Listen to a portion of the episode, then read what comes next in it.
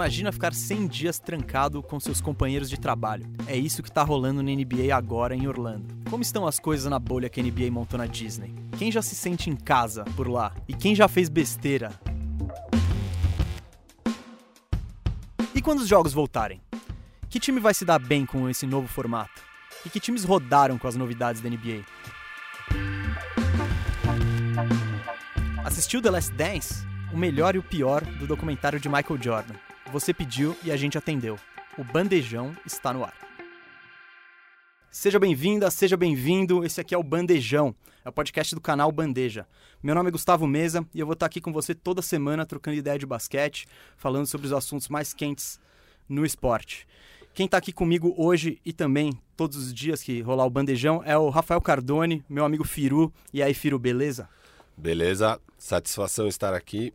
E hoje temos um convidado que, na verdade, a gente não poderia chamar outra pessoa que não fosse o Murilo Megali. O cara que criou, um dos caras que criou o Peleja, um dos caras que criou o Bandeja. E antes da gente começar a falar de basquete, pô, eu queria agradecer sua presença aqui e pedir para você falar um pouco do que é o Bandeja, do que vem por aí. Gustavo, obrigado por me receber num podcast que está no nosso próprio canal. Eu sou o Pacheco, que é o meu sócio no Peleja, no Bandeja, falou: pô, você, é, como você é chato, você vai ser convidado no próprio podcast. Mas eu falei: não, o podcast é do Gustavo Mesa e do Rafael Cardone, que é o Firu. E eu gostei como você, você acabou dando mais destaque para mim do que pro seu parceiro, né? Eu Meu sentia... parceiro vai estar tá aqui toda semana. Eu me senti até mal e ele só, falou, só mandou um beleza. Eu sou eternamente subestimado aqui. Começou agora, ele já se acha subestimado. Vai, vai longe isso aqui. Cara, eu, eu boto muita fé nesse podcast. Eu acho que tem muita coisa boa para ser falada. A gente já começou a falar no canal, né, no Bandeja, de muitos assuntos interessantes. O Bandeja é um canal de esportes americanos, né? Ele nasceu do Peleja. Peleja é um outro canal, para quem não conhece, um canal de esportes, principalmente sobre futebol. E, e aí a gente criou bandeja para basquete inicialmente, agora esportes americanos, tem NFL também. E vários projetos novos, né? Não só o bandejão, mas programas novos que estão surgindo no canal. A gente está crescendo, está crescendo e que bom ter a galera engajada, né? No, Sim, no podcast. Mais legal. A gente, eu, eu, vi que foi postado nas redes sociais sobre o, sobre o podcast, muita gente já mandando perguntas, já mandando assunto.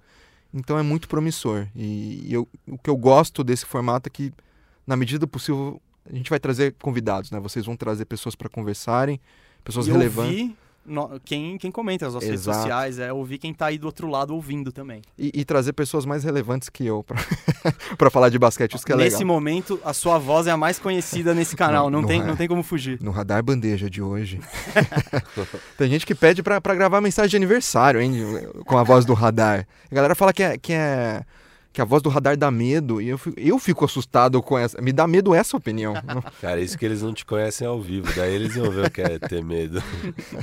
Mas beleza, estamos aí para falar de basquete e esse primeiro episódio é uma honra estar tá aqui estreando.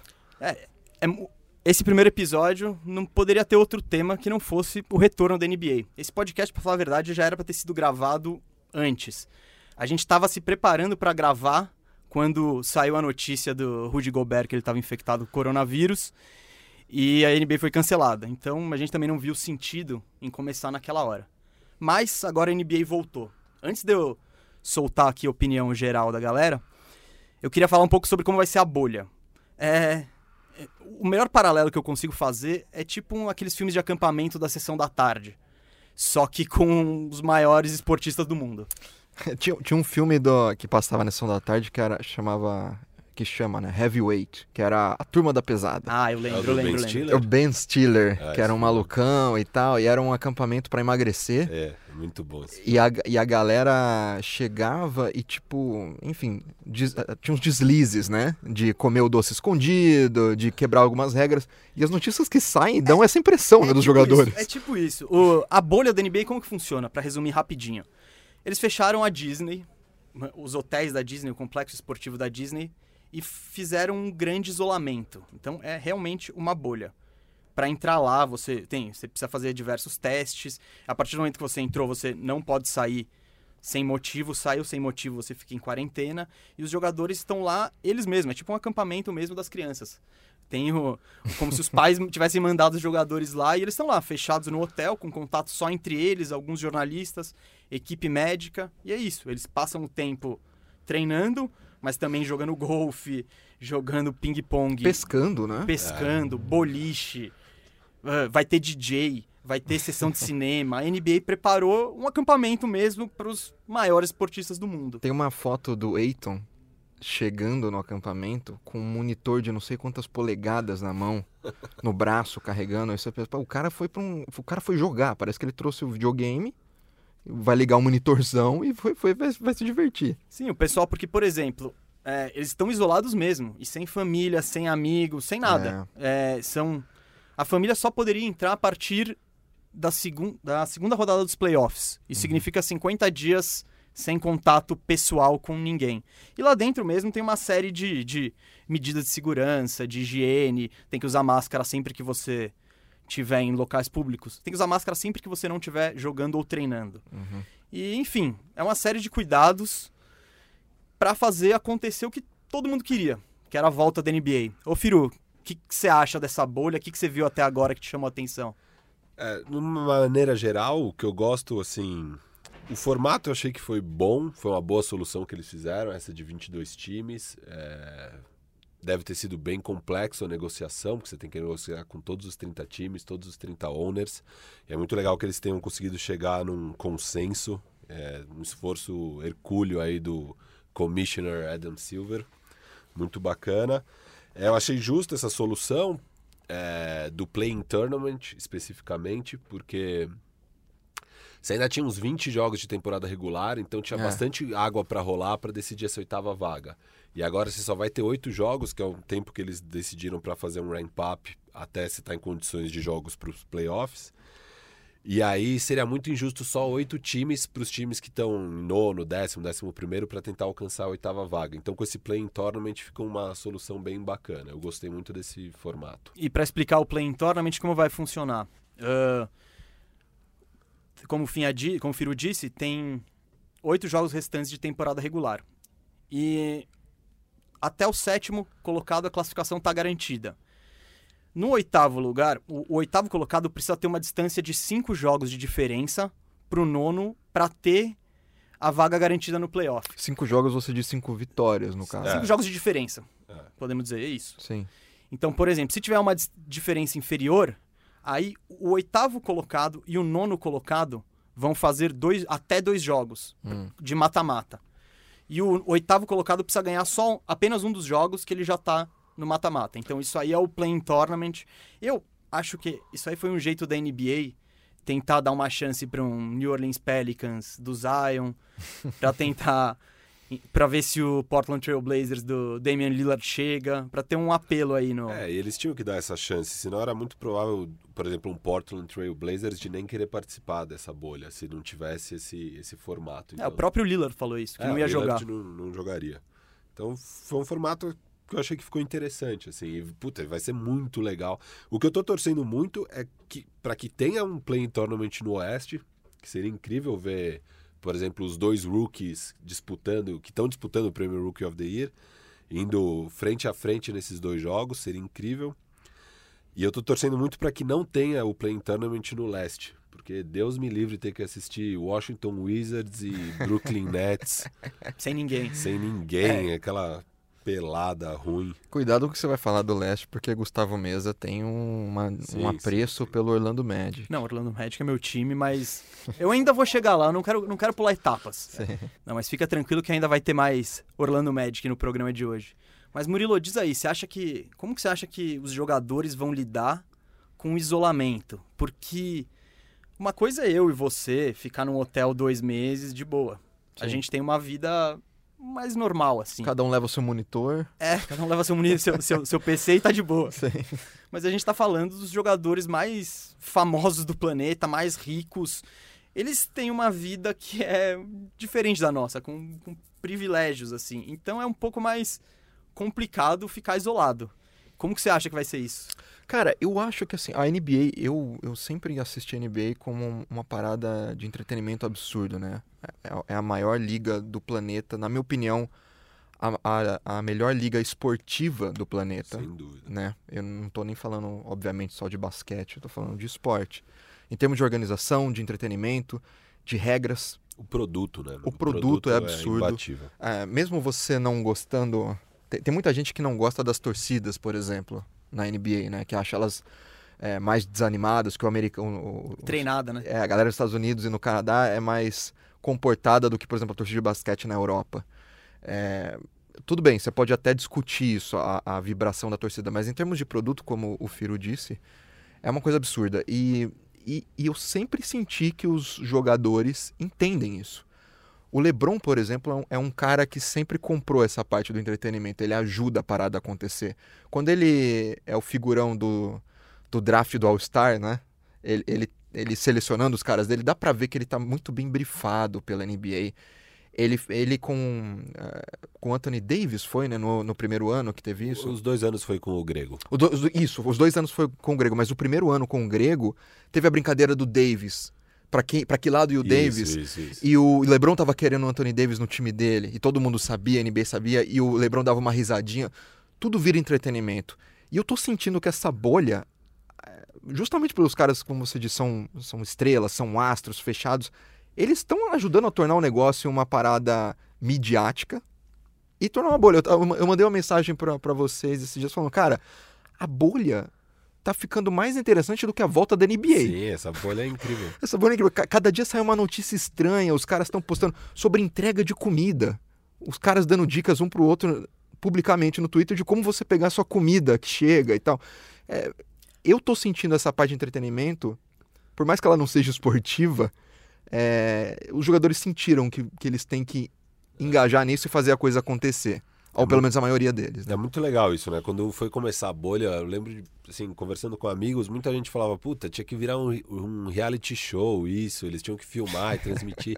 e no fim das contas, nessa, nessa era de rede social, com TikTok, Instagram Stories e não sei o que, tá virando meio isso, assim, tá quase um reality show e você tem ali a conta do Twitter que agora tá super famosa, assim, tá explodindo, que é NBA Bubble Life. Acho que alguma coisa assim.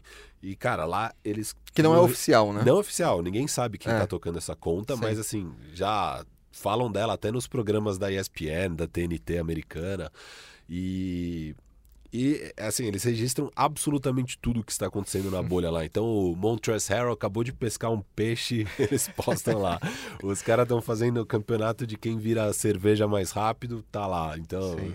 aliás, o Myers Leonard é um fenômeno nisso aí de virar cerveja. é? o JJ Redick também, brincando Myers Leonard é-. É um fenômeno em alguma coisa, pelo menos. O- eu, eu queria falar um negócio que o Murilo citou a história da busca de comida. É, é- esse caso, esse é um dos causos já mais legais que pintaram Sem na bolha. dúvida. Porque o Kelly Oubre, do Phoenix Suns, ele foi pro Twitter e postou: pô, tal lugar entrega comida aqui. Aí, pouco tempo depois, o Rashawn Holmes, do Sacramento Kings, pediu comida, foi fora da área delimitada da bolha e pegou um gancho de quarentena de 10 dias. Aí o Uber voltou pro Twitter e falou: opa, esquece. Ele falou, LOL, never mind. E esses ganchos, né, essas punições, claro, são para evitar a pro- a proliferação do vírus, para evitar ao máximo a contaminação, né? E pra, e, É, e manter aí- os caras na linha também. É, o Adam Silver, no fim das contas, e a NBA como um todo, eles fizeram um protocolo realmente bem restrito, porque, cara, ainda mais na Flórida, que os casos estão explodindo de coronavírus, é um tema muito sério mesmo. Sim. Porque, cara, se, se der uma estourada na, na pandemia lá dentro da bolha, é capaz de encerrar a temporada, assim. É um negócio que pode acabar com Sim. todo esse plano e é, um- tipo, é um plano caríssimo e super complexo. Então eles têm que tomar muito cuidado e eles fizeram medidas bem restritivas mesmo.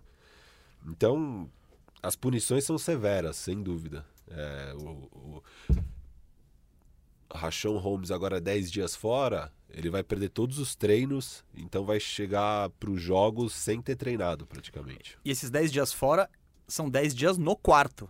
Sim, sim. É isso, não pode sair, não pode. fa- Você tá isolado. E, e falando de, de punições e de furar essa, essa quarentena da bolha, a gente tem que falar do, do primeiro caso, né? Que é um brasileiro. não é? Bruno Caboclo. Bruno Caboclo conseguiu seu primeiro caso de, de punição dessa bolha, de alguém que não, res- não respeitou totalmente a quarentena, que tá agora no, no Houston Rockets, né? Isso. E nisso de respeitar a quarentena, é um negócio que é engraçado também, que é um dos causos mais conhecidos agora dessa bolha, é a questão da linha, uma hotline que a NBA criou pro chama, eles estão chamando de snitch hotline. É como se fosse uma linha de chamada para os X9 dedurarem o, o, quem não está cumprindo com as regras. Nesses dias, inclusive, o Dwight Howard. Um disque denúncia da é bolha. um disque denúncia, um disque tá. denúncia da bolha, é, anônimo e tal. Eu acho que vai dar pano pra manga aí, porque, puta, imagina, você tá lá, você quer ferrar seu competidor, você denuncia o cara. Mas já denunciaram o Dwight Howard por não usar a máscara direito. E numa entrevista. Por não usar a máscara Não usar a máscara direito. É alguém que tá na, na cola do Dwight. É, é. E, e, esses dias teve uma entrevista com o Spencer Dinwiddie, do Brooklyn Nets, e foi engraçado, porque era uma entrevista, assim, de assuntos gerais e tal, e a repórter pergunta, ah, que recado você quer dar pro, pros jogadores da NBA, Sim. sei lá o quê, pra galera. E aí, totalmente inesperado, ele fala: o recado dele é basicamente, galera, não usem esse disque denúncia, pelo amor de Deus, para com isso. Foi bem engraçado também. Sobre a vida lá na bolha no geral, é... e é, é isso que o Murilo falou, né? Os caras estão pescando, golfe, piscina. No geral, assim, teve muita reclamação, né? Que ia ser dureza, os caras ficarem 100 dias lá isolados e tal. E você mesmo estava falando, né? Que eles têm um estilo de vida de estrelas e lá vai ser um pouco mais restritivo. Mas se for pensar com, com a realidade do coronavírus e nos Estados Unidos lá tá quase tão ruim quanto aqui no Brasil, a vida já devia estar tá bem restrita. Sim, Óbvio sim. que eles têm mansões maravilhosas, etc e tal, mas você vai estar tá lá confinado naquele sua família, alguns deles nem têm família direito. Enfim, eu acho que quem tem família e filhos realmente vai sentir muita falta, vai ser bem complexo ficar 100 dias longe dos filhos pequenos, essas coisas. Mas pro resto, quem é mais moleque ali e tal, deve estar tá incrível, porque você finalmente está com uma galera, porque agora pensa, tá todo mundo isolado e todo mundo sem coronavírus, sendo testado, então você sabe. Então tá todo mundo sem máscara, fazendo um monte de atividade legal. Os caras estão na piscina, jogando golfe, fazendo um, monte de coisa divertida. um monte de atividade legal, parece que ele tá vendendo um acampamento. Não, né? é, então, mas Chamando é um a galera para passar umas E assim, pô, cara, é bem melhor do que você tá na sua casa lá é, isolado. É, tipo, e fora a questão do risco, que eu acho que não tem lugar mais seguro nos Estados Unidos nesse momento do que a bolha. Então, sim. mesmo na questão do coronavírus, você vai estar tá mais protegido. E tem, tem ah, alguns jogadores que não foram você está falando da, da, da, diversão ou do, da sensação boa de se estar, mas uns não foram porque não gostariam da sensação de estar lá no momento que está vivendo sim, sim. os Estados Unidos com Black Lives Matter com, e, e com diversas outras coisas. Né? Com certeza. Isso é, é a questão mais importante, provavelmente, no momento. Né? E tem muita gente criticando esses jogadores que chegaram e ficaram reclamando da comida e sei lá o quê, porque meio que tira o foco do que realmente importa. Porque, no fim das contas, tem muito jogador também que está lá justamente por causa do Black Lives Matter, uhum. no fim uhum. das contas. Então é, é, porque ali é uma plataforma gigante. É, a NBA é predominantemente composta por jogadores negros e, e, ganhando muito dinheiro numa situação de poder que é muito rara na América, né? uhum. né? nos Estados Unidos. Então é assim é, é, é, é, o, é o lugar ideal para eles estarem é, inclusive pro movimento do Black Lives Matter. Então, às vezes, é, umas distrações acaba tirando o foco do que realmente importa, né?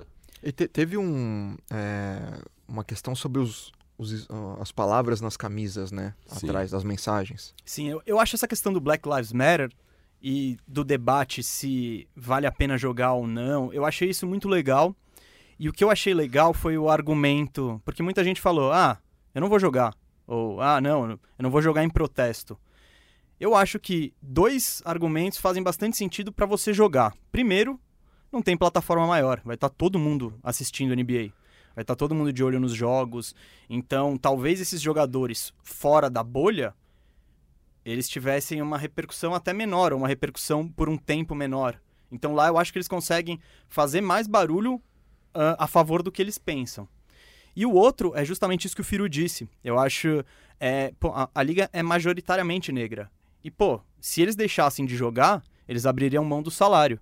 Isso significa abrir mão de riqueza para a população negra. Exato. Então, é, eu acho que não faz. Tanto que a grande maioria, na verdade, apesar das discussões, a maioria topou ir jogar, entendeu que faz sentido. E. É alguns desses protestos, dessas manifestações, serão nas, nas camisas. Ao invés dos nomes, os jogadores têm a opção de escolher uh, mandar uma mensagem de, enfim, a favor da pró-voto, pró-igualdade racial, contra a violência, enfim. Essa foi uma, uma das maneiras que a NBA encontrou de dar voz para os jogadores. É, e, ne e, nessas da camisa já teve controvérsia aí com o LeBron James, como sempre. É, o LeBron vai usar o nome James na camisa, não vai usar nenhuma das frases pré-prontas. E óbvio, já tinha um monte de gente criticando o LeBron James, como sempre. Mas parece que no fim das contas, isso é uma situação que ele queria uma outra frase, a NBA não permitiu. Hum. E daí ele falou: Puta, cara, eu quero a minha mensagem, não a que vocês querem. Então, se é pra usar uma das que vocês querem, eu não tô afim, eu vou com James mesmo. E além de tudo, né, o LeBron James também deixa claro que assim, uma coisa é você colocar uma mensagem na sua camiseta, que é legal, é bacana, tal. Mas o que mais importa é o que você faz mesmo no seu dia a dia, tal. E ele, cara, é um é um uma, tipo, se ele é ou não é o GOAT, que é um debate enfim, que a gente vai falar de Last Dance mais tarde, a gente pode falar disso.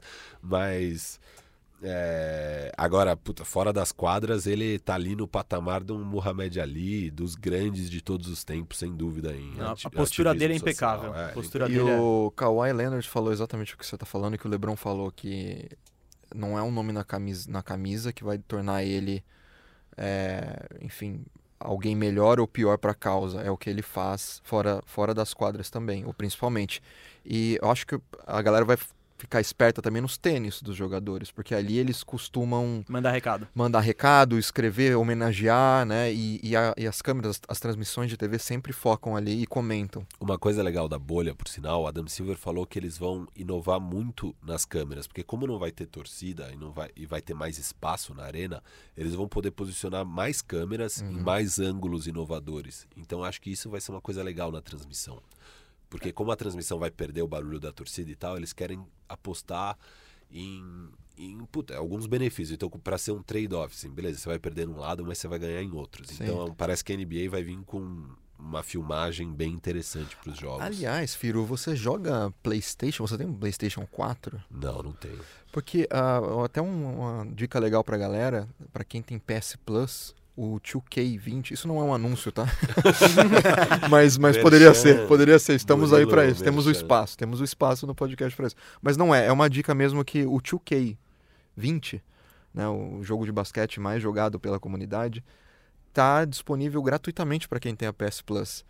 E, e, e, no jogo você tem eh, opções de vestir a camisa do Black Lives Matter e tal.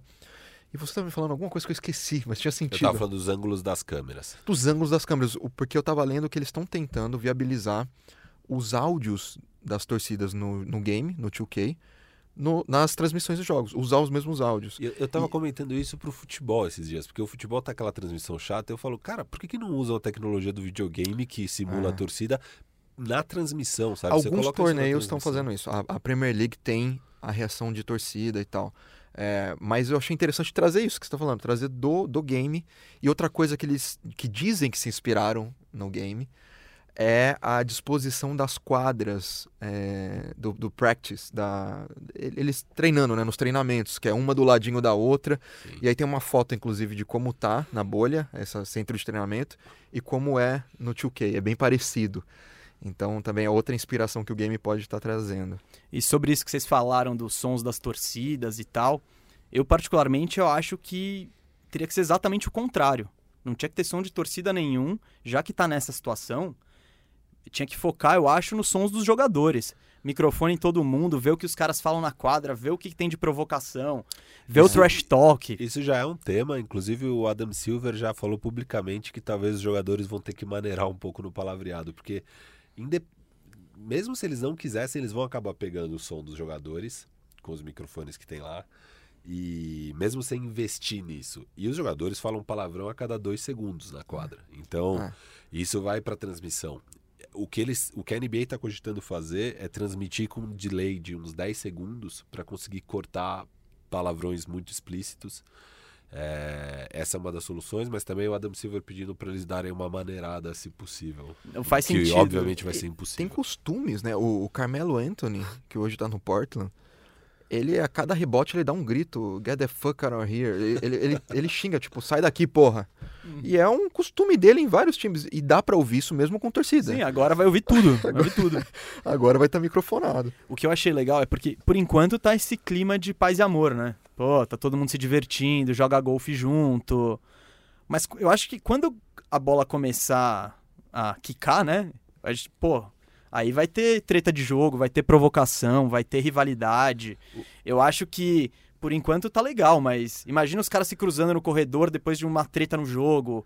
Eu acho que agora tá tudo light, tá tudo legalzinho, tá tudo diversão, mas essa história do trash talk e da briga pode esquentar. É, dependendo dos casos, você pegar um Rajon Rondo ali contra o. Quem que é o que ele sempre briga? O Rondo... É que agora o Rondo machucou também. Mas enfim, tem, tem os casos. De novo.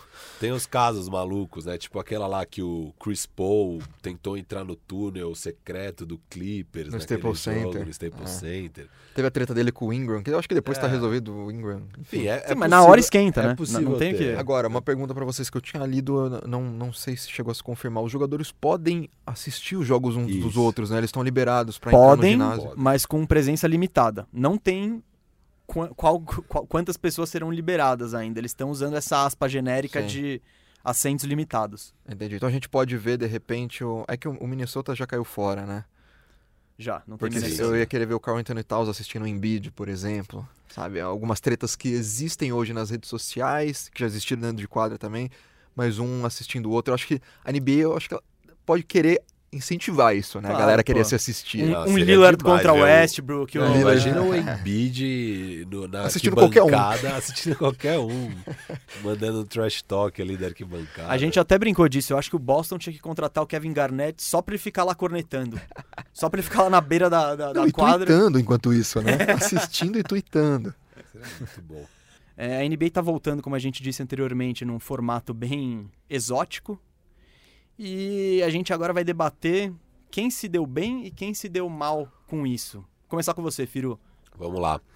É, com essa pausa toda aí, né? Como se a gente estivesse indo para uma nova temporada. Se for pensar, a gente está com quatro meses parado, que é mais ou menos o tempo que eles têm entre uma temporada e outra. Então, tivemos uma off-season aí, estamos voltando para uma temporada praticamente nova. Muita coisa muda e muita gente se deu bem. Para mim, o time que se deu melhor de todos, número um, Clippers, com certeza. Você Por pega- quê? você tem um Kawhi que sempre precisa de load management, então não existe load management melhor para ele chegar zerado para as finais do que quatro meses parado. Ô, Firo, pra quem não sabe o que é o load management, o que seria? Load management é uma coisa que ficou muito popular com Kawhi Leonard, mas que em alguma medida sempre existiu, é que ele faz isso mais ostensivamente. É basicamente poupar o jogador e fazer um Preventivamente. preventivamente. Então, uma coisa é você estar lesionado e não jogar porque você está lesionado. Outra coisa é sistematicamente você joga com um tempo limitado, você deixa de jogar back-to-backs. Back-to-backs é quando são duas partidas em dois Sim. dias seguidos. É, enfim, toda uma política ali de preservação do Kawhi Leonard. Então ele tem jogado numa temporada de 82, eh, 82 jogos, 60 jogos, 65. É, isso já foi assim ano passado com o Toronto e está se repetindo esse ano com o Clippers. Pensando até no histórico que ele teve no Spurs, que ele perdeu uma temporada Exato, inteira. exato. Então ele é um cara que assim tem problemas de saúde, faz sentido ter um load management. Eu não tenho nenhum problema com isso. O ponto é só que essa folga sem dúvida é bom para ele. Uhum. Além disso, o Paul George é um cara muito propenso a lesões e estava sofrendo muito com hamstrings, que eu acho que é, eu acho que é tipo uma é, É estiramento é muscular. estiramento muscular. Então Uhum. ele estava sempre com estiramento muscular na coxa e muito lesionado nessa reta final ali da temporada. E agora vai chegar zeradinho para os playoffs. E, e o principal de tudo, isso é em relação à saúde desse- do- das duas principais estrelas do Clippers. Só que além de tudo, o que a gente espera é que vai ser uma final do Oeste entre Lakers e Clippers. É. E nesse cenário, o Lakers teria basicamente sete jogos de home court. Porque mesmo nos jogos que se fossem do Clippers, o Staples Center ia ser majoritariamente de torcedor do Lakers. E agora indo para a bolha, você vai ter um cenário onde não tem torcida e não tem mais essa, essa, essa vantagem de jogar em casa. Então o Lakers perde essa vantagem e isso é maravilhoso para o Clippers. Eu tenho o Clippers na minha lista aqui por isso, por causa da batalha de uma eventual batalha de Los Angeles. Um eventual e muito provável, digamos. Ah, eventual, muito provável e é o que todo mundo quer, basicamente. É. Se a liga pudesse escolher uma final, era essa. Mais Então- algum time aí, Firu, que se deu bem? Sim, número dois eu coloco o Houston Rockets. Pelo É. estilo doideira deles aí? É, não, uma boa parte assim. Você pega o, o, o, Barba, é um cara que sempre chega nos playoffs já um pouco cansado, porque ele pega muito pesado na exigem temporada muito regular, dele. exigem muito dele. Ele tem um usage rate é, altíssimo, o maior da liga normalmente. Então ele. E você vê isso nos jogos finais. Você pega. Chegou na final do Oeste, são sete jogos. No sexto, sétimo jogo ele já tá cansado, já não consegue mais arremessar direito. Então esse descanso vai ser incrível. Ale, além da questão do, do, do, do descanso, parece que o, o Barba perdeu uns 10 quilos também, tá magrinho e é uma coisa que ele batalhou a carreira inteira. Eu ouvi já comentários de quem é, jogava com ele, o Perk, Kendrick Perkins, falou que já no, desde o começo de carreira, quando eles jogavam juntos lá no OKC, era um tema pro, pro Barba essa questão do peso dele. Então ele nunca conseguiu muito bem controlar o peso dele e agora parece que ele está chegando no auge da forma física dele nessa bolha. Além disso, é, tem a questão do PJ Tucker, que está é, tá totalmente sobrecarregado jogando de 5 nesse microball maluco deles, e vai chegar um pouco mais descansado agora para a reta final.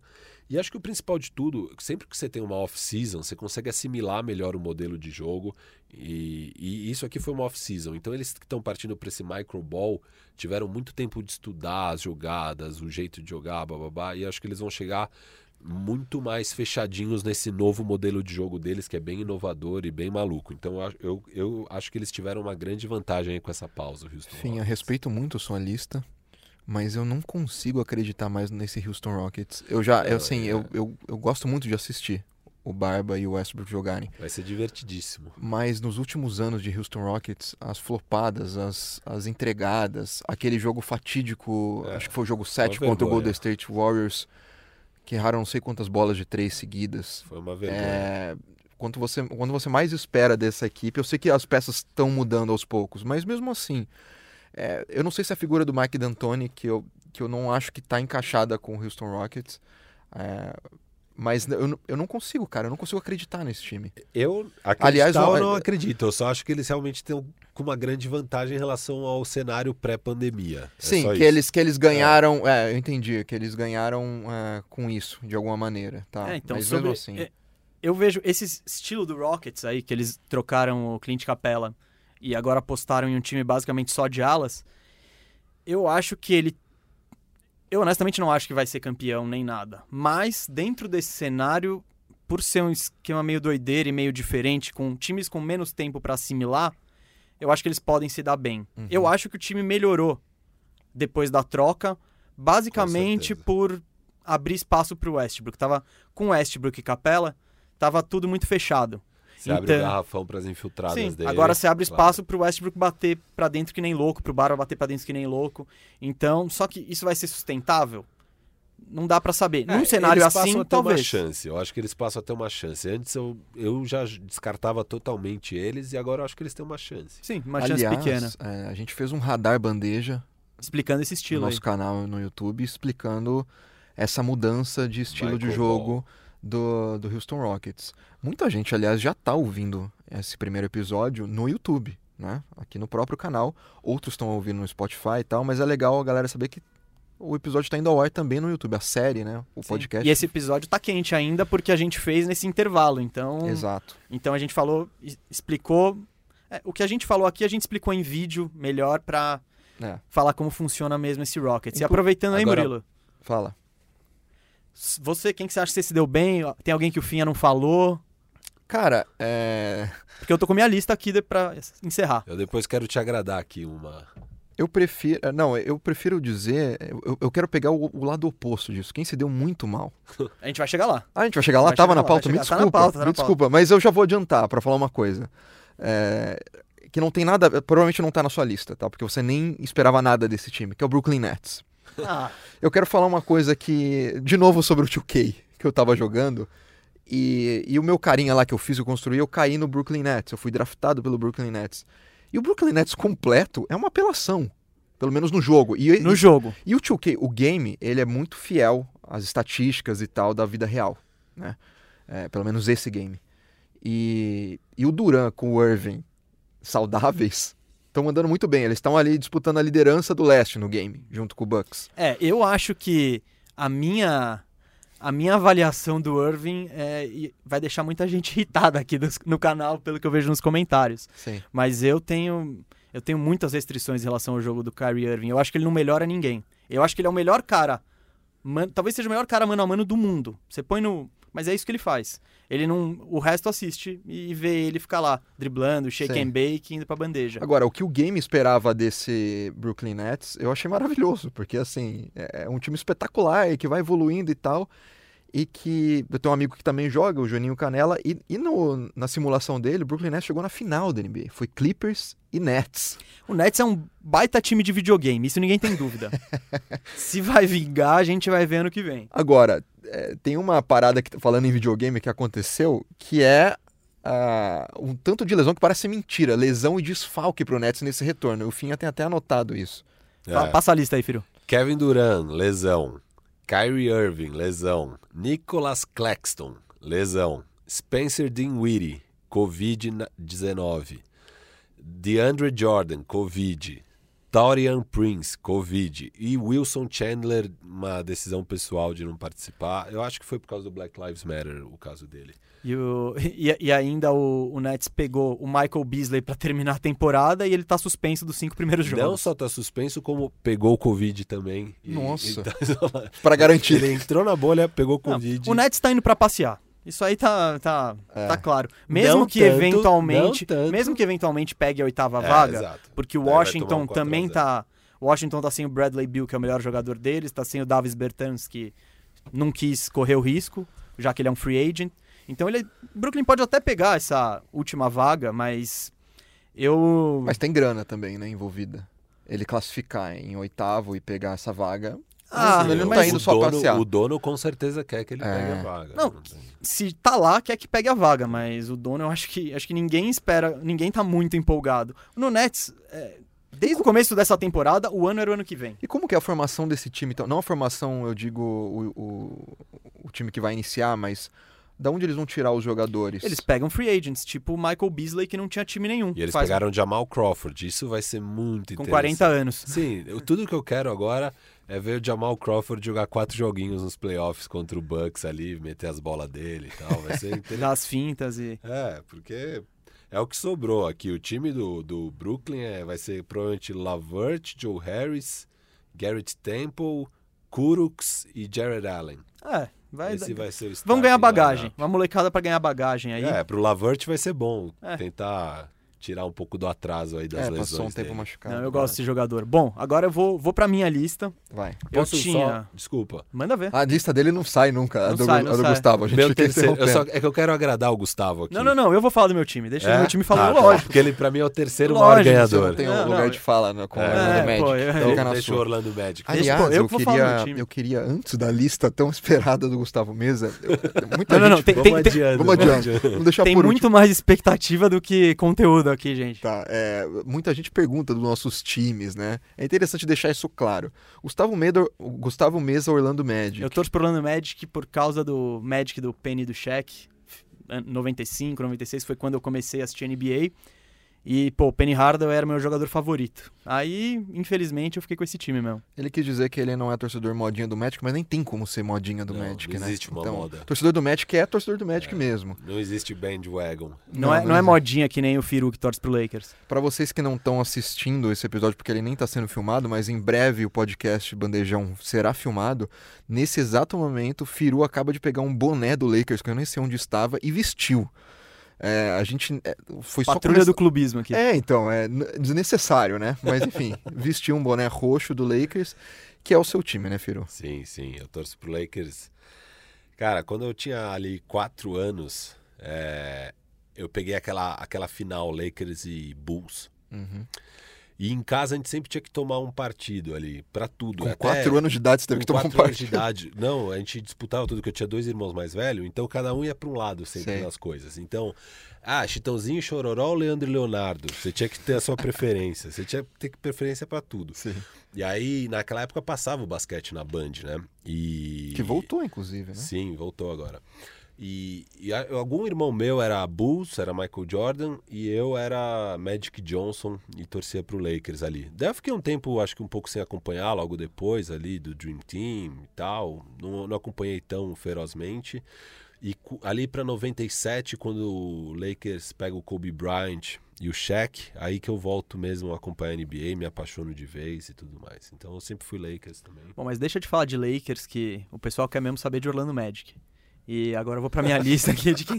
A gente tava indo tão bem, né? Ter sem que sem falar, de, times, sem de clubismo, mas desandou Não. depois do boné. Foi você, foi você, Firu, que... Não, sendo bem sincero, talvez até o fim da temporada essa seja a única menção de Orlando Magic, porque os, os prognósticos não são muito animadores. Mas eu acho que o Magic se deu bem, se deu muito bem por dois motivos. Primeiro, porque os dois rivais deles estão totalmente dizimados, assim. É, o Magic tá brigando pela, pelas vagas no, no leste ali contra o Washington Wizards e contra o Brooklyn Nets, que a gente acabou de falar que são dois times que estão sem seus melhores jogadores.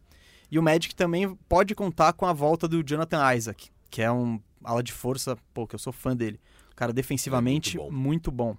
Então, por isso, claro, não, eu não imagino que o Magic vai ganhar do Milwaukee, vai eliminar o Toronto. Não, mas o que é lindo pro Magic realmente é que ele com certeza vai pegar a É, sétima não, não vaga. tem risco, não tem risco. E, e ele então vai fugir do Bucks, que ia ser um atropelo. E isso vai ser bom, vai ser Essa cara de humilhante. dúvida sua é se ia ser um atropelo ou se... É, que, que, que que é essa Porque eu cara? fiquei preocupado. Eu Você fez uma cara de não dúvida. Não, a cara de dúvida é vocês achando que vai ter jogo. Aí eu, aí eu, aí eu comecei a dar aquela empolgada. Falando, não, mas é, pô, Raptors, Raptors tá sem o Kawhi, pô.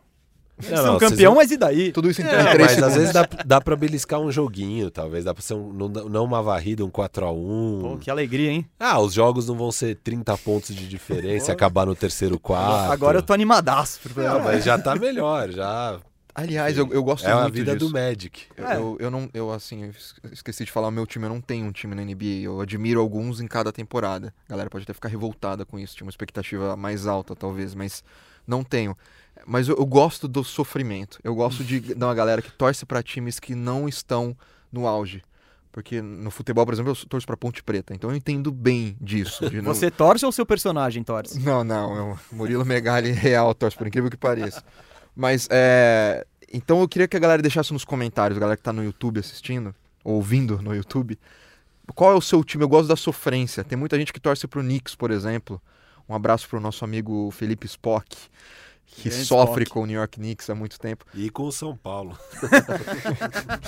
É, é, eu gosto dessa galera que, tem, que, que não muda do, do time, mesmo ele estando na pior. sabe? Cara, time de qualquer coisa é a única coisa que você não troca na vida. E isso.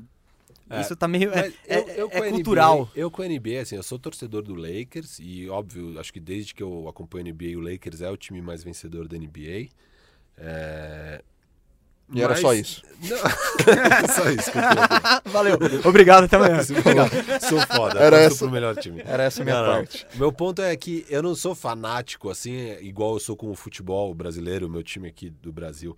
É, pra mim é um pouco diferente a relação. Então, eu, eu sempre acabo torcendo também pra outros times ao longo da temporada. Que nem esse ano eu sou um grande fã do Denver Nuggets.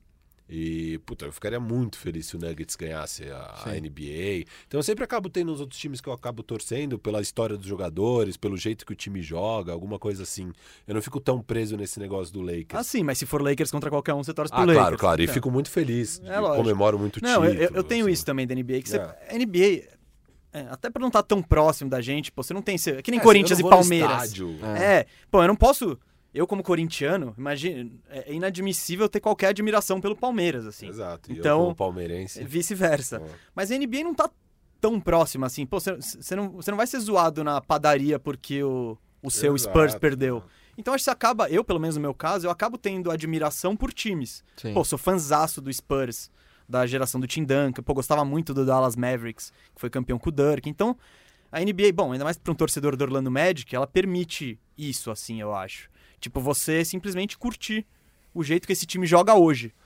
Aqui eu queria aproveitar que eu falei que eu torço um pouco pro Denver Nuggets. V- vamos, pra adiando, lançar, vamos adiando a lista dele. Vamos. Pra Quer lançar a braba. Eu quero lançar a braba aqui, que eu acho que eu. Ah, Um essas grande- tosses nessa época não são legais. É, eu tô, eu tô jogando perdigotos no Gustavo. É, Um azarão aqui que tá passando um pouco em branco, mas para mim o, o, Denver Nuggets pode o Denver Nuggets pode surpreender nessa reta final aqui. O que eu sinto é o seguinte, o que, que, que ele ganha com essa pausa? O Michael Porter Jr. é um cara que precisava de uma off-season para melhorar. Então, tanto ganhar força física, quanto entender melhor o sistema de jogo, porque ele começou a jogar esse ano aos poucos, né? Ele é um cara que foi draftado no outro ano, sempre teve um histórico de lesão, tá voltando, precisava de um fortalecimento muscular. Se ele chegar em forma agora para essa, essa quase segunda temporada dele, é, eu acho que ele é um cara que pode fazer muita diferença para um time que já bateu em semifinal de conferência e foi até o jogo 7, né? Eles quase chegaram numa final de conferência, o Denver. E você tem o Jokic, que ele emagreceu. Tá sei. fininho, tá fininho. Ele tá fininho, ele parece um outro COVID, jogador. Né? Ele pegou Covid é, trocando ideia com o Djokovic. Djokovic. O Djokovic, que está sendo conhecido como Djokovic, né? Exato. Por não, ah. Mas não, não por ter pego, mas por não respeitar Isso, algumas... Ele promoveu um é, torneio de babaca. tênis na Sérvia, só para contextualizar, eles promoveram. E aí, depois disso, pô, rolaram vários casos, enfim. É, é ele, ele não chega a ser. já chegou na bolha, ele já tá dentro da bolha, ele atrasou a chegada dele, acho que justamente por causa do Covid, também por estar tá vindo da Europa. Mas agora ele já entrou na bolha e as imagens que mostram dele, assim, é um cara. Um outro Jokic.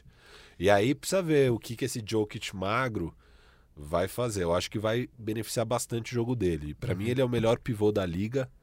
E acho que o Denver Nuggets pode aprontar aí. Eu não, eu não, eu não, eu não ponho tanta fé no é, Nuggets eu, assim. Eu ponho fé eu no Nuggets que... mais para os próximos anos, na verdade. Eu Só não, que. Eu não vejo o Jamal Murray como um número dois assim, tão confiável. Eu acho ele bom, tá ligado? Mas eu não acho ele um max player. Eu, não, eu acho que falta. Tem muito boas peças. O Jokic é uma estrela, mas eu acho que falta mais eu ponho star mais power. Fé, assim. falando em número 2, eu ponho mais fé no Jamal Murray de 2 do que no Chris Middleton de 2. E a gente tem o Bucks, óbvio que a gente não vai comparar Giannis é com isso, né? Jokic. Né? Não, claro. mas o ponto é só que, sei lá, você tem um 2, beleza, que não é o melhor 2, mas você tem um 3 fantástico, um 4 muito bom. É, enfim. Sim, agora sim, eu queria, eu queria fazer um. Acho que o editor vai entender. A gente vai fazer um, um radar bandeja de 5 segundos para anunciar a lista de Gustavo Mesa, finalmente. Porra, muito, muito. Ah, não, ainda não foi o anúncio. Então, não, não, fazer, radarzinho, radarzinho. Se você me permitir, eu vou. Eu tô, tô calma aí, calma aí, calma aí. Vai. Imagine uma lista com as maiores promessas da NBA. Eu não tô falando de jogadores, eu tô falando de equipes a volta da quarentena numa bolha foi analisada por um homem que ama o basquete. No Radar Bandeja de hoje, a lista de Gustavo Mesa. Pô, eu tô até, eu tô até, eu tô até meio vermelhinho aqui, tão cara. prometida. tão Não, não são todos que ganham essa um, Radar não, não, Bandeja. Eu me sinto lisonjeado. Lison... É. é. tipo, pô, é um dos grandes momentos da minha carreira esse. Vai fundo. Bom, falamos de Magic, né? Magic? Não, os já falamos. Que... Ah, tá. Já falamos de Orlando Magic. Entendi. Não, eu quero saber os times que. Entre os citados ali, eu botei, eu concordei com o Firo com o Rockets. Sim, e eu vou trazer mais um, que eu acho que esse se deu muito bem, que é o Portland Trail Blazers. Hum. Tá na minha lista também. Portland Trail Blazers por quê? Porque eles estavam com o garrafão dizimado, só contando com o Russell Whiteside, que eu acho um cara muito bom de estatísticas e não tão bom em quadra. E agora eles têm dois novos pivôs à disposição, que é o Yusuf Nurkic, que antes do break do coronavírus ele estava prestes a voltar, então agora ele tranquilamente vai voltar, e o Zach Collins, que é um pivô mais jovem, de potencial, mas que pode ser útil na rotação. Eu só não coloquei o Portland no topo da minha lista. Eu concordo que eles são vencedores nessa pausa, eles voltam mais fortes e com chance de brigar por, pela nona vaga e o Playing Tournament.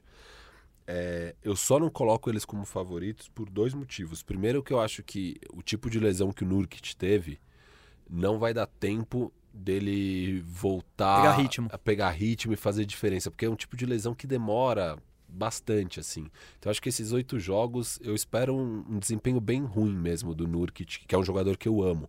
Eu acho ele muito bom jogador, mas eu duvido muito que ele entregue alguma coisa nesses jogos. E um fator muito importante aqui é o calendário.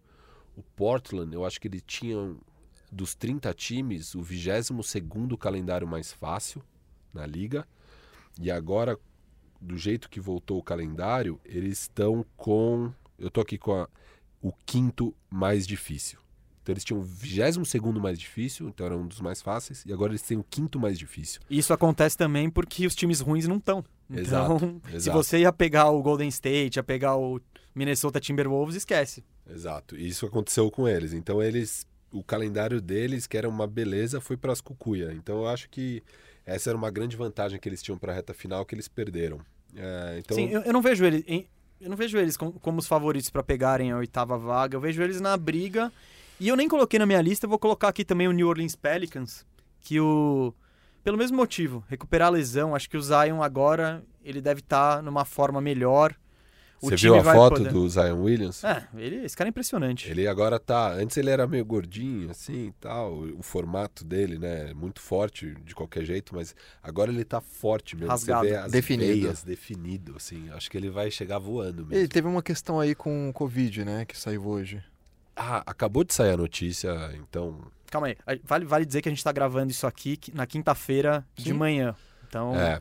E acabou de sair a notícia que o Zion teve que sair da bolha por motivos familiares de eh, questões médicas urgentes. Não especificaram o que, que é, com quem que é da família. Mas ele saiu da bolha e ele pretende voltar a tempo de jogar. Mas aí eles têm um, Um Tem, protocolo. o, pro- o protocolo é assim. Se você. Caso Bruno Caboclo, caso Rashawn Holmes, que eles saíram sem motivo nenhum, furaram. É 10 dias no quarto e acabou. E um exame mais invasivo pelo, pelo nariz. Em casos, por exemplo, seu filho, o nascimento do filho, né? pô, sei lá, um- uma emergência familiar, se a NBA considerar isso justificável, a quarentena é de quatro dias e com exames menos invasivos. Então, é meio que uma punição mesmo. Então, a- talvez dê tempo dele chegar ainda pro primeiro jogo e pegar os oito jogos, né? Que acho que é algo 100% importante pro Pelicans E pra NBA também, né? É, eu, eu acho que o sonho da NBA é ver na primeira rodada um Lakers, Lakers e Pelicans Zion contra LeBron. Eu acho que não e tem cenário AD melhor. contra o antigo time. É, não, e muitos- os ex-Lakers contra o É, o Lakers. Lonzo, É enfim. Ingram. Ingram É. e Lonzo. Aliás, ser- queria mandar um abraço para um, pra uma pessoa que é fã, um- uma, uma agremiação muito amadora, mas importante, que é o West Side Coyotes, que infelizmente foi rebaixado numa liga amadora, mas que ama o Ingram e deve estar ouvindo isso agora. É, apesar do rebaixamento, da tristeza, é um. Com certeza vai, vai querer isso, porque torce pro Lakers Exato. e muita gente ainda tem uma. Muita, muito torcedor do Lakers tem um apreço pelo Ingram. eu Você tem, né? adoro, eu não, o Ingram eu não gosto tanto. Eu gosto muito do Lonzo. Não, eu- sou eu- fã o Ingram- Sério? Eu, eu Ah. vejo tanta gente que odeia o Lonzo. Eu sou um raro fã do Lonzo. Não, eu vejo o Ingram com muito mais potencial. Mas não, muito isso mais. sim. Ah, e mesmo mais bola, mais tudo É. que o Lonzo. Você não é da turma, ô Firu, que foi, foi afetada pela, pela, pela, in- como é que eu posso- pela invasão do pai do Lonzo nos negócios e na mídia? Porque ele, atra- ele ajudou a atrapalhar a carreira do cara, né? Olha, É. do- ajudou a atrapalhar e a promover. Eu acho que tem os dois. É aí. verdade, é Eu verdade. acho que Eu acho que ele ajudou mais a promover, talvez. no começo, eu acho que assim, a gente até fez um radar bandeja sobre a família Fez. Ball, então a gente contou essa É, história. dá o play depois desse episódio do Bandejão. Dá o play nesse radar que é muito interessante. Bom, você que tá ouvindo isso aí deve estar acostumado a ouvir essa voz do dá o play, dá o play. É. Inscreva-se no canal e até o próximo episódio. E eu, então eu acho que ele fez muito bem pra promover o filho dele no começo da carreira, mas no Lakers ele perdeu a mão, brigando com o general manager, brigando com o Magic Johnson, brigando com todo mundo. E aqui eu não tô nem querendo dizer que o Lonzo tem mais potencial que o Ingram. Acho que é meio indiscutível que o Ingram tem mais potencial mesmo. Mas é, eu gosto mais do Lonzo, assim. É uma Sim. coisa pessoal. Eu gosto do Sim, Lonzo. do estilão. Eu acho que ele é um cara pode gostar de quem você subestimado. quiser. Eu acho que é um cara que fa falava muito mal na época do Lakers. E era um armador que estava jogando bem. Ele só não tinha o arremesso, mas estava jogando super bem. Não tinha mesmo, né? o E, e uma coisa, Aliás, tinha, ano mas era uma passado- coisa que saía. uma coisa que é interessante, ano passado, isso passa meio batido às vezes, o Lakers perdeu a vaga nos playoffs por causa da lesão do Lonzo. Se o Lonzo Ball não tivesse machucado, o Lakers, eu acho que teria pegado a, a oitava vaga no, no Oeste. Dá pra ver que é fã do Lonzo mesmo, né? Nossa. Não, ele fez muita, muita falta ali. Ele é muito bom defensor também, é um, um bom playmaker. E na- naquele ano o, o- LeBron não estava jogando tanto de playmaker. É, Bom, já eu vou aproveitar o gancho de Lakers. Agora a gente vai falar dos times que se deram mal e eu não vou nem abrir a possibilidade de vocês falarem primeiro, porque já viu como é que funciona da outra vez. Dos que se deram mal, eu coloquei o Lakers, basicamente.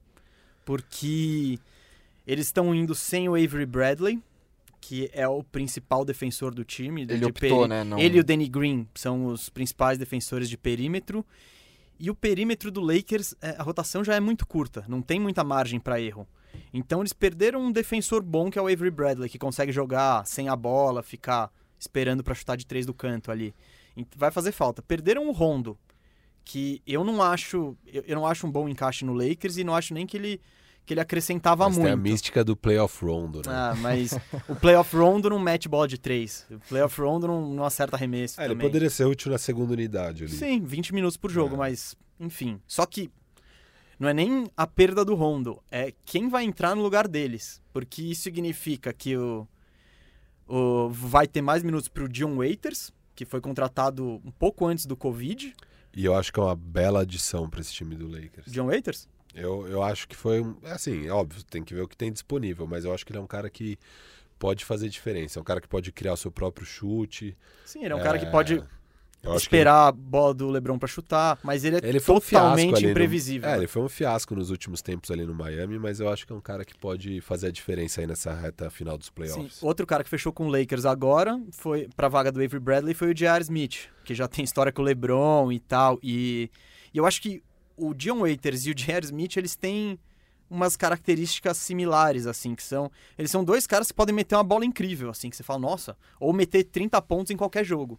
Mas eu não gosto muito deles, porque são aqueles caras que, faltando 40 segundos, é, dois pontos atrás, todo mundo sabe que a bola tem que ir no LeBron ou no Anthony Davis, e um desses caras pode meter o louco e... Já meteu, né? É, eu acho que o Pelinka Eles têm a carreira mal. de meter o louco, né? Então, Sim. Eu acho que o Pelinka montou mal o Lakers ali na off-season, só que considerando agora o que tinha disponível, é um achado pegar o J.R. Smith. Acho que uma boa adição. Pode ser uma história parecida com a do Dwight Howard, que também ninguém acreditava e teve uma temporada ótima aqui no Lakers. Ótima. é ótima. Essa última? Essa Essa agora, agora? do Lakers. Você tá achando ótima do Dwight? Dwight?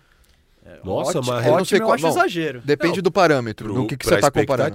Não com a carreira dele, Não, obviamente. Você comparar com a expectativa do que, do que Ah, não, se pelo esperava. salário que ele ganha, Pelo por isso, sim. salário, tudo. É um custo-benefício incrível, Uhum. é uma recuperação da carreira dele. Ele tá sendo muito útil, ele tá bem na defesa.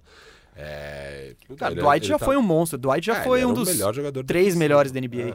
Ele t- tava tendo uma rotatividade, uma, uma divisão ali de tempo em quadra com o Magui, né? Não, antes do Sim, Corona Sim, sim. explodir. Eu acho que dividir quadra com o Magui já mostra um pouco Então, quanto- era isso. como é que o Dwight tá. É, eu imaginava que ele ia tomar conta ali da posição, É. mas enfim.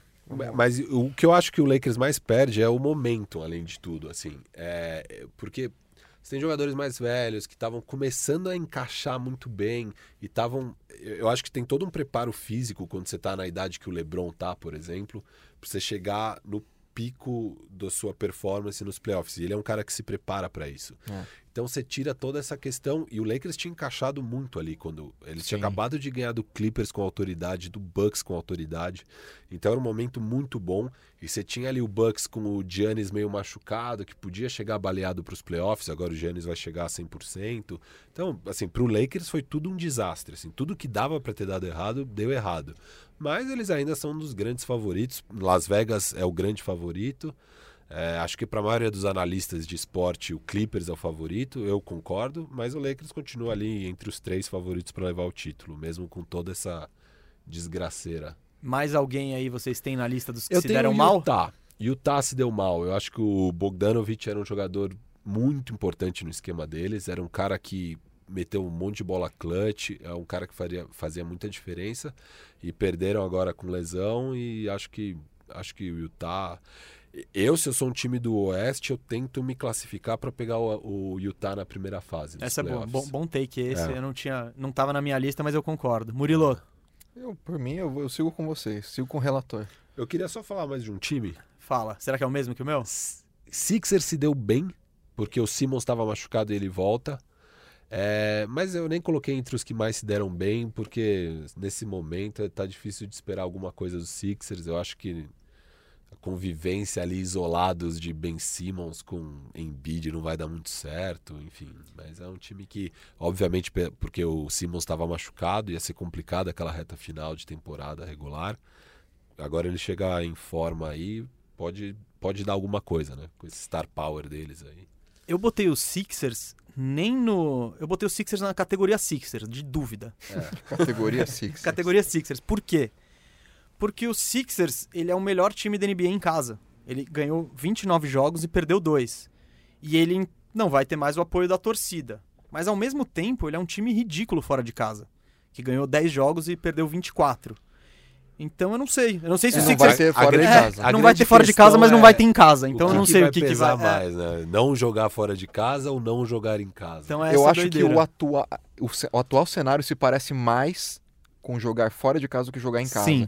Porque você não tem aquele incentivo que talvez E esses Embiid meninos é um aí jogador- estranhos precisem. E o Embiid é um jogador que se alimenta muito dessa relação com a torcida. Ele, ele, ele- ele às vezes se acomoda. Tipo, ele, ele tem uns. Que, que parece que se não é motivado, não é provocado, ele, ele, se acomoda. ele gosta, quando ele é vaiado, ele acaba arrebentando com o jogo. É. E, e o- a torcida do Sixers ama vaiar o time no segundo quarto se tá perdendo. Tem um jogo tal, contra o tal. Detroit Pistons, acho que foi nessa temporada que o André Drummond Ah, ele, ele adora é enfrentar o drama.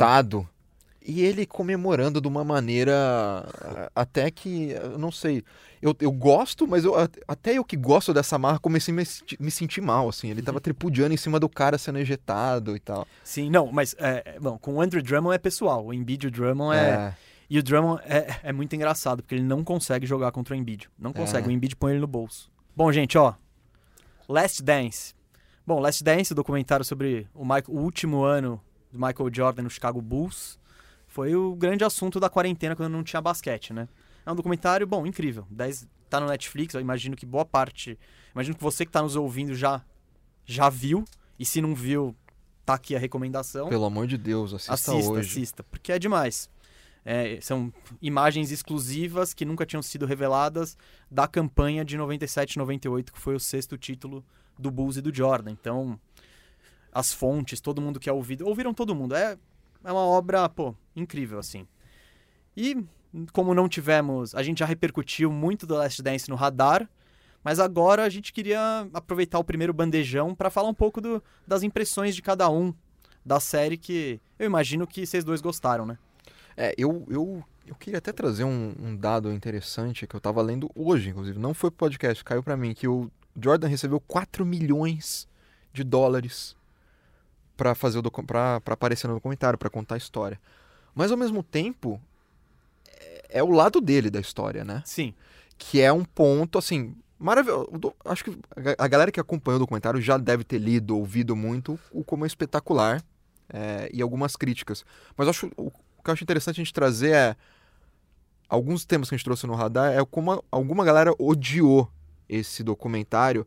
Por exemplo, o Scott Pippen. Eu acho que quem não gostou é o pessoal que não gostou de como foi retratado. É, porque muitos dizem que ah, o Jordan Deu a retra- palavra final. deu a palavra final. E é verdade o- A questão pra mim é que assim, eu fui vendido ali no começo que era um documentário sobre a dinastia do Bulls e sobre O o. Last Dance, o último ano do Bulls, o último ano da grande dinastia da história da NBA. Eu também.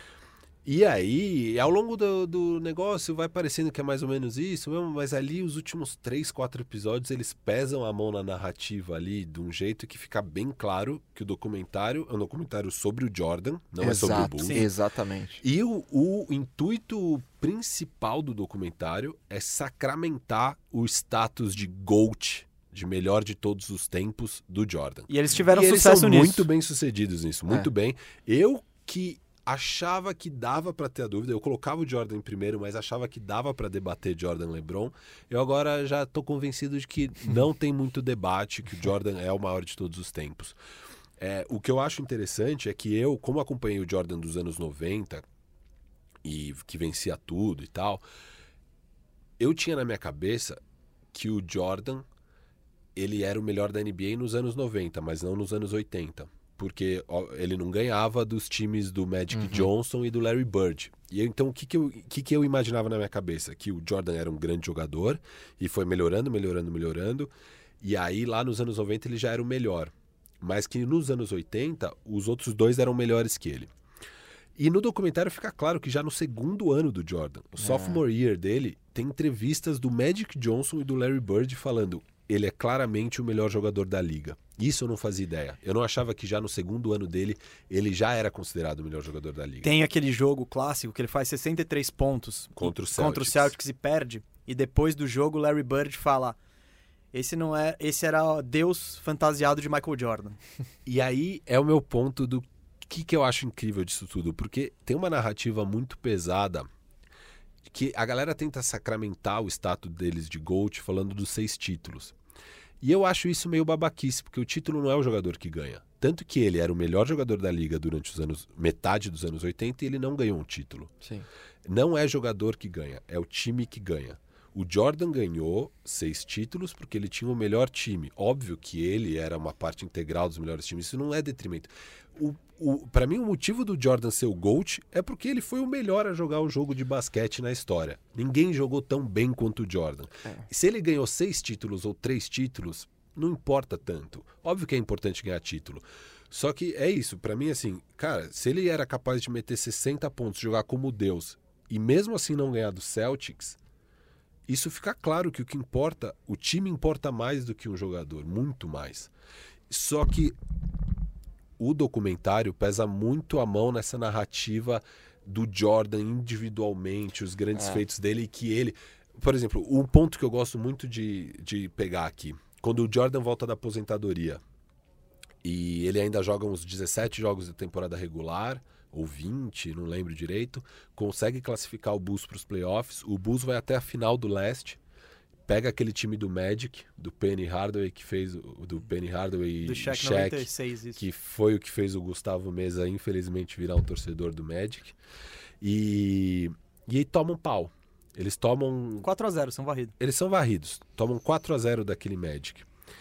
Não, não, Ai. pera, pera. O Chicago? O Chicago. Não, não, não, Chicago. não. Chicago não, foi 4 Chicago, em 95, Chicago perde. O Michael Jordan volta no meio da temporada. É isso que eu pro- tô falando. Em 96, Não, mas calma, Chicago calma, eu tô falando desse. Sim, então, eu falei errado. Ele- eles perdem de 4 a 3 ou 4 a 2 4x2.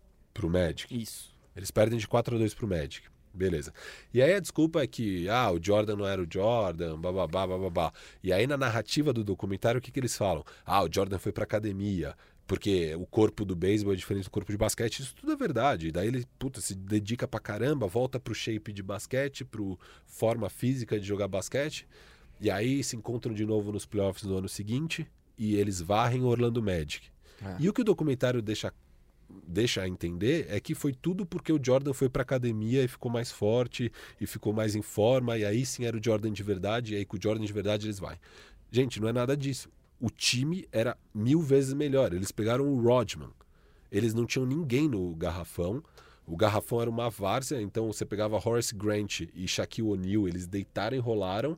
No ano seguinte, com o Rodman lá e o time muito melhor, daí eles vão lá e varrem o Orlando Magic. Óbvio que o Jordan é muito importante nisso, o Jordan tá mais em forma, é importante. Só que se fosse o Jordan em forma sem o Rodman, com aquele mesmo garrafão, eles teriam tomado pau de novo do Magic. Eu acho que não. Eu acho que eles ganhavam do Magic com o Jordan em forma, porque Eu- eu- por dois motivos. Primeiro porque, cara, o Jordan foi surreal a volta do Jordan. Ele voltou em março, tipo, sem ter jogado basquete dois anos. Então, isso do corpo, eu, eu não vejo tanto como uma historinha. Pô, é. Não, não é historinha, é importante. Só que pra mim o mais importante ali pra definir é, de de perder por bastante pra varrer no ano seguinte é muito óbvio que a evolução do Jordan é importante, tem pesa, tem um peso nisso. Mas pra mim o peso é muito maior ter contratado o Rodman, ter deixado o time mais forte. E ao longo do, do, do, do contexto da série de uma forma geral, então eles pesam muito nessa narrativa do Jordan fazendo os feitos individualmente. Quando a minha leitura, na verdade, é o Jerry Krause montando um time perfeito e o Jordan estando no, num momento, num lugar perfeito. Então ele pega uma NBA que já não tem os timaços do, do Celtics, o timaço do Pistons, o timaço do Lakers, pega uma NBA ali onde o time dele é o melhor time. E ele ganha com méritos, muito, ele joga muito, é o melhor jogador. Eu não tô querendo diminuir Quando o ele chegou, tá, era uma draga, É, né? O É, era Chicago uma draga. Bulls. E o Jerry Cross faz um trabalho Sim. exemplar ali, trocas perfeitas, picks no draft perfeito. Ele foi um gênio, Jerry Que parece Krause. simples, mas não é tão simples de fazer Não, na é NBA. um pouco simples. Você vale, vê- é, você o vê Krause grandes- montou dois times. Você- porque o- a segunda dinastia, É só, diferente. só Jordan e Pippen estavam dos três exato, primeiros. Exato. Então, são duas dinastias que ele monta. E, e isso é muito méritos do GM. E o documentário tenta diminuir a figura do Krause e tal, mas ele, pra mim, é um dos grandes responsáveis por tudo. Não só em montar o time, mas o negócio dele tirar o, o Doug, que era o, o técnico que o, Sim, o apostar no Jordan Phil amava. Jackson. Postar no Phil Jackson porque o- ia colocar em contato com aquele mentor do triângulo. Tex tá? Winter. O Tex Winter. O Cara, famoso triângulo. é incrível, assim, o Jerry Krause, grandes méritos, e o Jordan.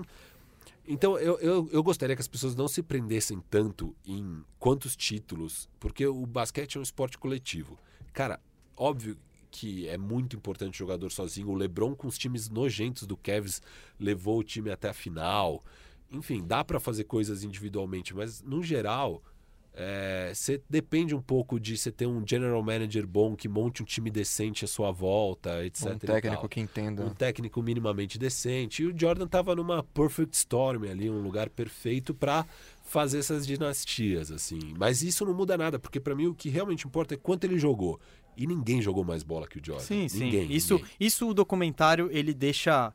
Ele, ele cumpre esse papel. Exato, cumpre perfeitamente. Tem uma parada que pra mim fica muito clara do documentário, e pra mim é o destaque do documentário, é a mentalidade doentia do Jordan.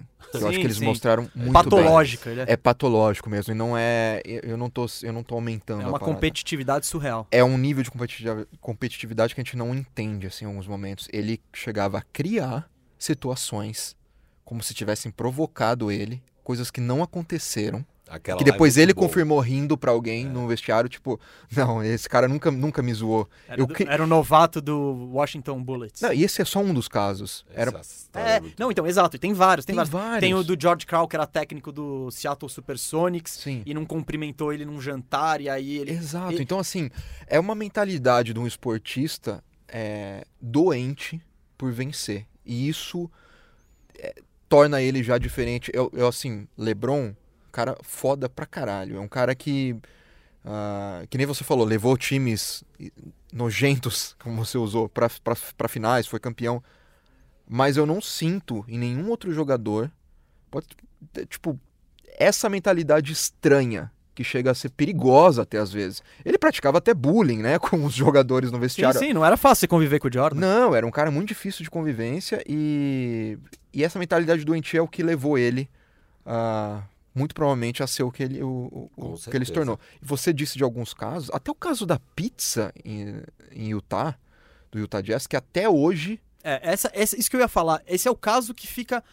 Que fica mais explicar. jogado Meio assim no estranho, documentário. Porque não pegam uma segunda opinião, não Pra, expli- pegam pra nada. explicar um pouco resumidamente pra galera, é um jogo que é às vésperas um jogo importantíssimo de final contra o Utah Jazz. O Jordan tem, às vésperas não, na véspera, né? É. Ele tem uma febre absurda, passa mal, enfim, encontram ele no quarto com calafrios e isso aconteceu teria acontecido por conta de uma pizza entregue Sim, no hotel. Esse jogo historicamente ficou conhecido como Flu Game, que é Flu o Game. jogo da gripe, É. que ele teoricamente teria gripe. Mas no documentário, isso que o Murilo tá falando, eles passam a história de que não foi, não foi uma gripe, foi uma intoxicação alimentar. Por conta de uma pizza entregue que teria sido ali envenenada ou sei lá, estragada e que foi entregue pela galera local, que era a galera que torcia pro Utah Jazz. Então até hoje, é, muita gente em Utah odeia o Jordan e odeia essa versão do Bulls porque não condiz, segundo eles, com a realidade. E, e, e ela é contada de um jeito estranho, né? Sim, ela, ela é meio que estranho, cita, cara. fala, ó, Flu Game aqui, ó. Intoxi... Na verdade não foi, foi intoxicação alimentar. Não, não, e, e vai os detalhes, É. que chegaram três pessoas, Pra entregar, entregar, é uma- umas, umas coisas meio Eu acho que não, nebulosas. não pegou uma segunda opinião, não pegou nada. Foi tipo É. a versão do Jordan, a versão do treinador dele e vamos adiante. Inclusive é um dos motivos pelos quais o Stockton não gosta tanto desse documentário, apesar de falar sobre o documentário, né? Sim, o Stockton ele foi o, O Stockton último. participa, né? Participa, ele é, dá uma... Malone se recusou, Sim, parece. o Malone É. se recusou e o Stockton deu a última entrevista. Foi, e foi dias antes de estourar o coronavírus na NBA. Sim. Então, o documentário já estava quase pronto. Aí que o, o diretor conseguiu convencer o Stockton. Porque o Malone não quis e o Byron Russell, que era o cara. Brian Russell, que é o cara que marcava o Jordan, também não quis falar. É, isso, aliás, é outro detalhe legal de bastidor. Eu trouxe que o Jordan recebeu 4 milhões de dólares, ele inclusive doou 100% dessa grana, não ficou com ele. É, mas você disse da pressa que eles tiveram em, em lançar o documentário.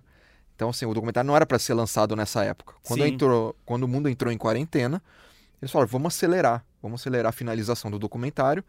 É, inclusive, o, o episódio 9 e 10 ainda estavam sendo editados quando a série já estava no ar.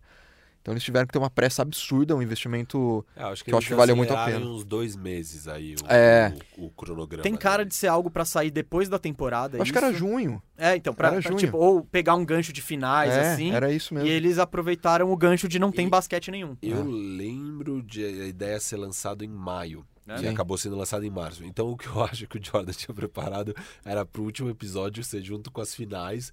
Provavelmente porque daí o LeBron ia estar ganhando um título e o Jordan ia estar falando: não, não, não, eu sou muito mais GOAT que você. Aliás, o último ponto meu aí de bastidor é o Jordan a topou, Isso, né? isso é ele foi muito legal. convidado, ele foi convidado a participar desse documentário, a essa história, nas finais.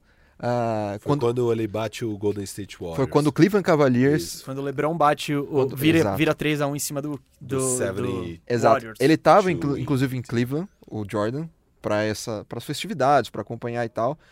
E aí fizeram o convite para ele ali, ele deve ter pensado, cara, esse cara aqui tá gigante, esse... Na verdade, a ideia do documentário É, já era antiga. Só que o Jordan desde- desde nunca. que gravaram. É, só, que, É. só que fala, e aí, Jordan, vamos lançar? Não. E aí, vamos lançar? Não. Depois que o LeBron ganhou aquele título em cima do Golden State, acho que ele deve ter pensado, opa, Deixa eu só vamos confirmar. começar, é, É. vamos começar a falar besteira aqui. Vamos falar disso aí. Deixa eu só lembrar de algumas coisas aqui. É. Bom, sobre o documentário, até porque a gente já tá quase acabando, eu queria citar. O, o Firu já falou do, do Jerry Krause, que eu acho ele um, um personagem muito polarizante no documentário. Porque ele é o cara que monta os times e é o cara que desmonta. E, e ele fica muito vilão pela, pela postura dele no desmanche. Porque tava claro, o Jordan só ia continuar com o Phil Jackson. O Phil Jackson toparia continuar. Mas estava claro que o, e o Krause falou que não, que não, que não.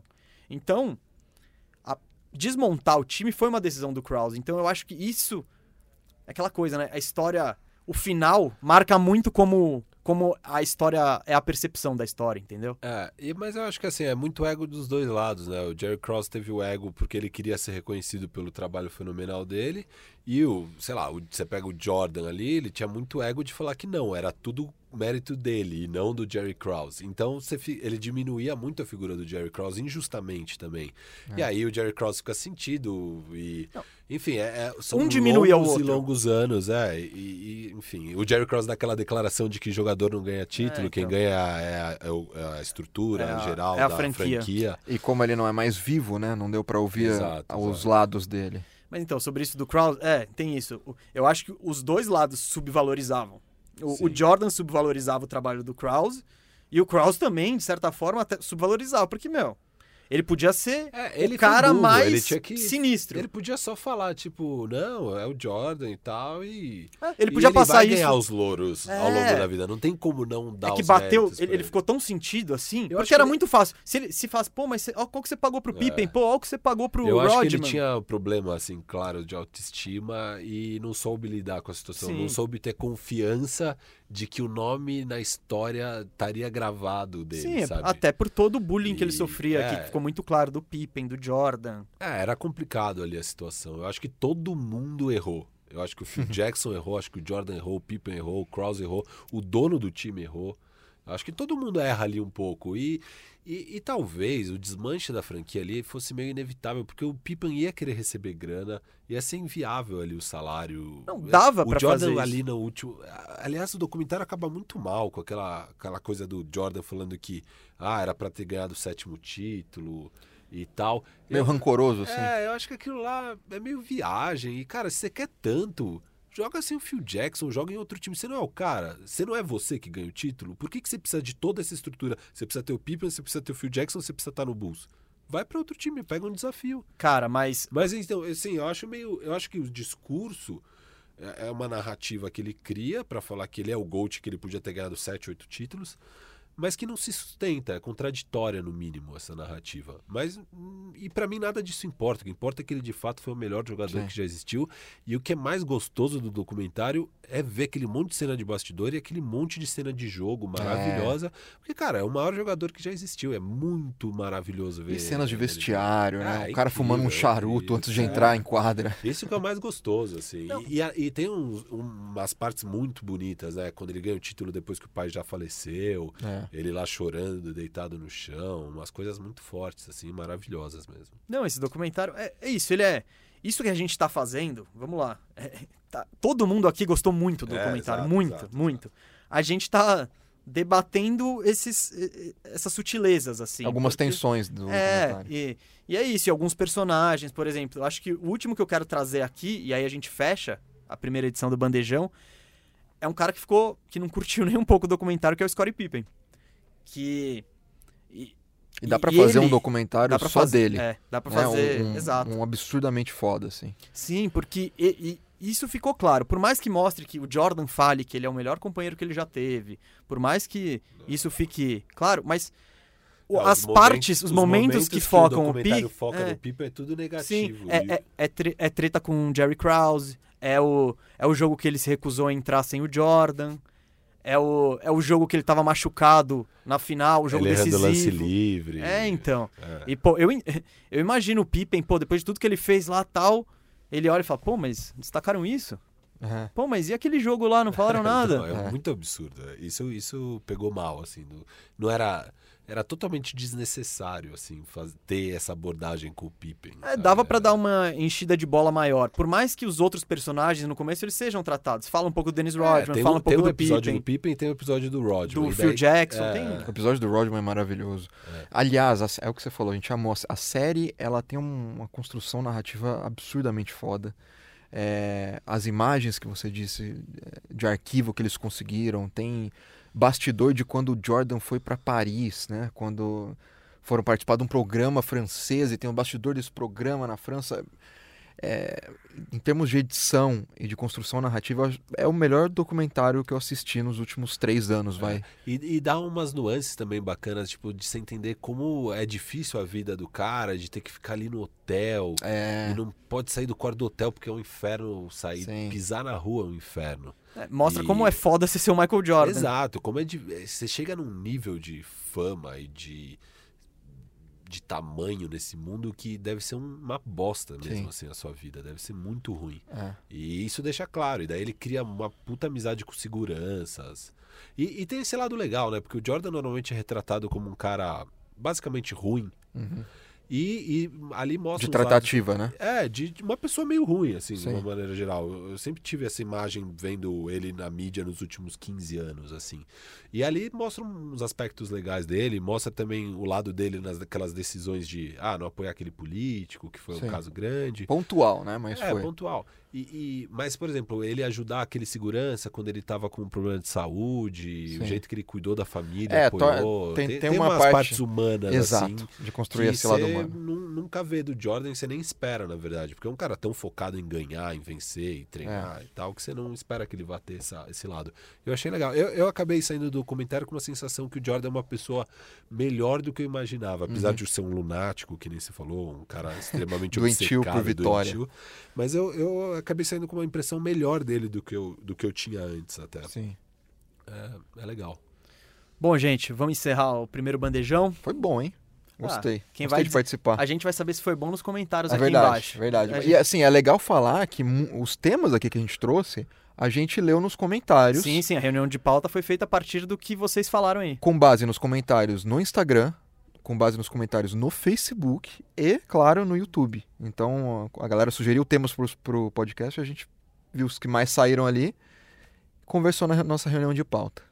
Bom, Murilo, valeu aí por participar do primeiro bandejão, valeu por criar o bandeja e arrumar esse espaço aí pra gente falar umas besteiras. Valeu pelo convite também. Agora... Sorte a vocês dois, esse, Obrigado. esse podcast vai ser fantástico com o tempo, com a participação da galera que tá ouvindo. Você vai voltar, você sabe, né? Me chamem, Você é da casa. me chamem. A casa é sua, inclusive. Me chamem. Firu, valeu. Obrigado. Estaremos sempre Muito aqui. bom finalmente começar esse projeto que era para ter começado quatro meses atrás. Vamos lá. E você aí do outro lado, pô, muito obrigado por ter ouvido a gente até agora. Sério mesmo, conversa com a, pode falar com a gente, manda mensagem, manda dicas que esse espaço aqui é de vocês. A gente quer trocar ideia com você que tá aí do outro lado. Então, pô, um abraço, espero que você tenha gostado e semana que vem tem mais um bandejão.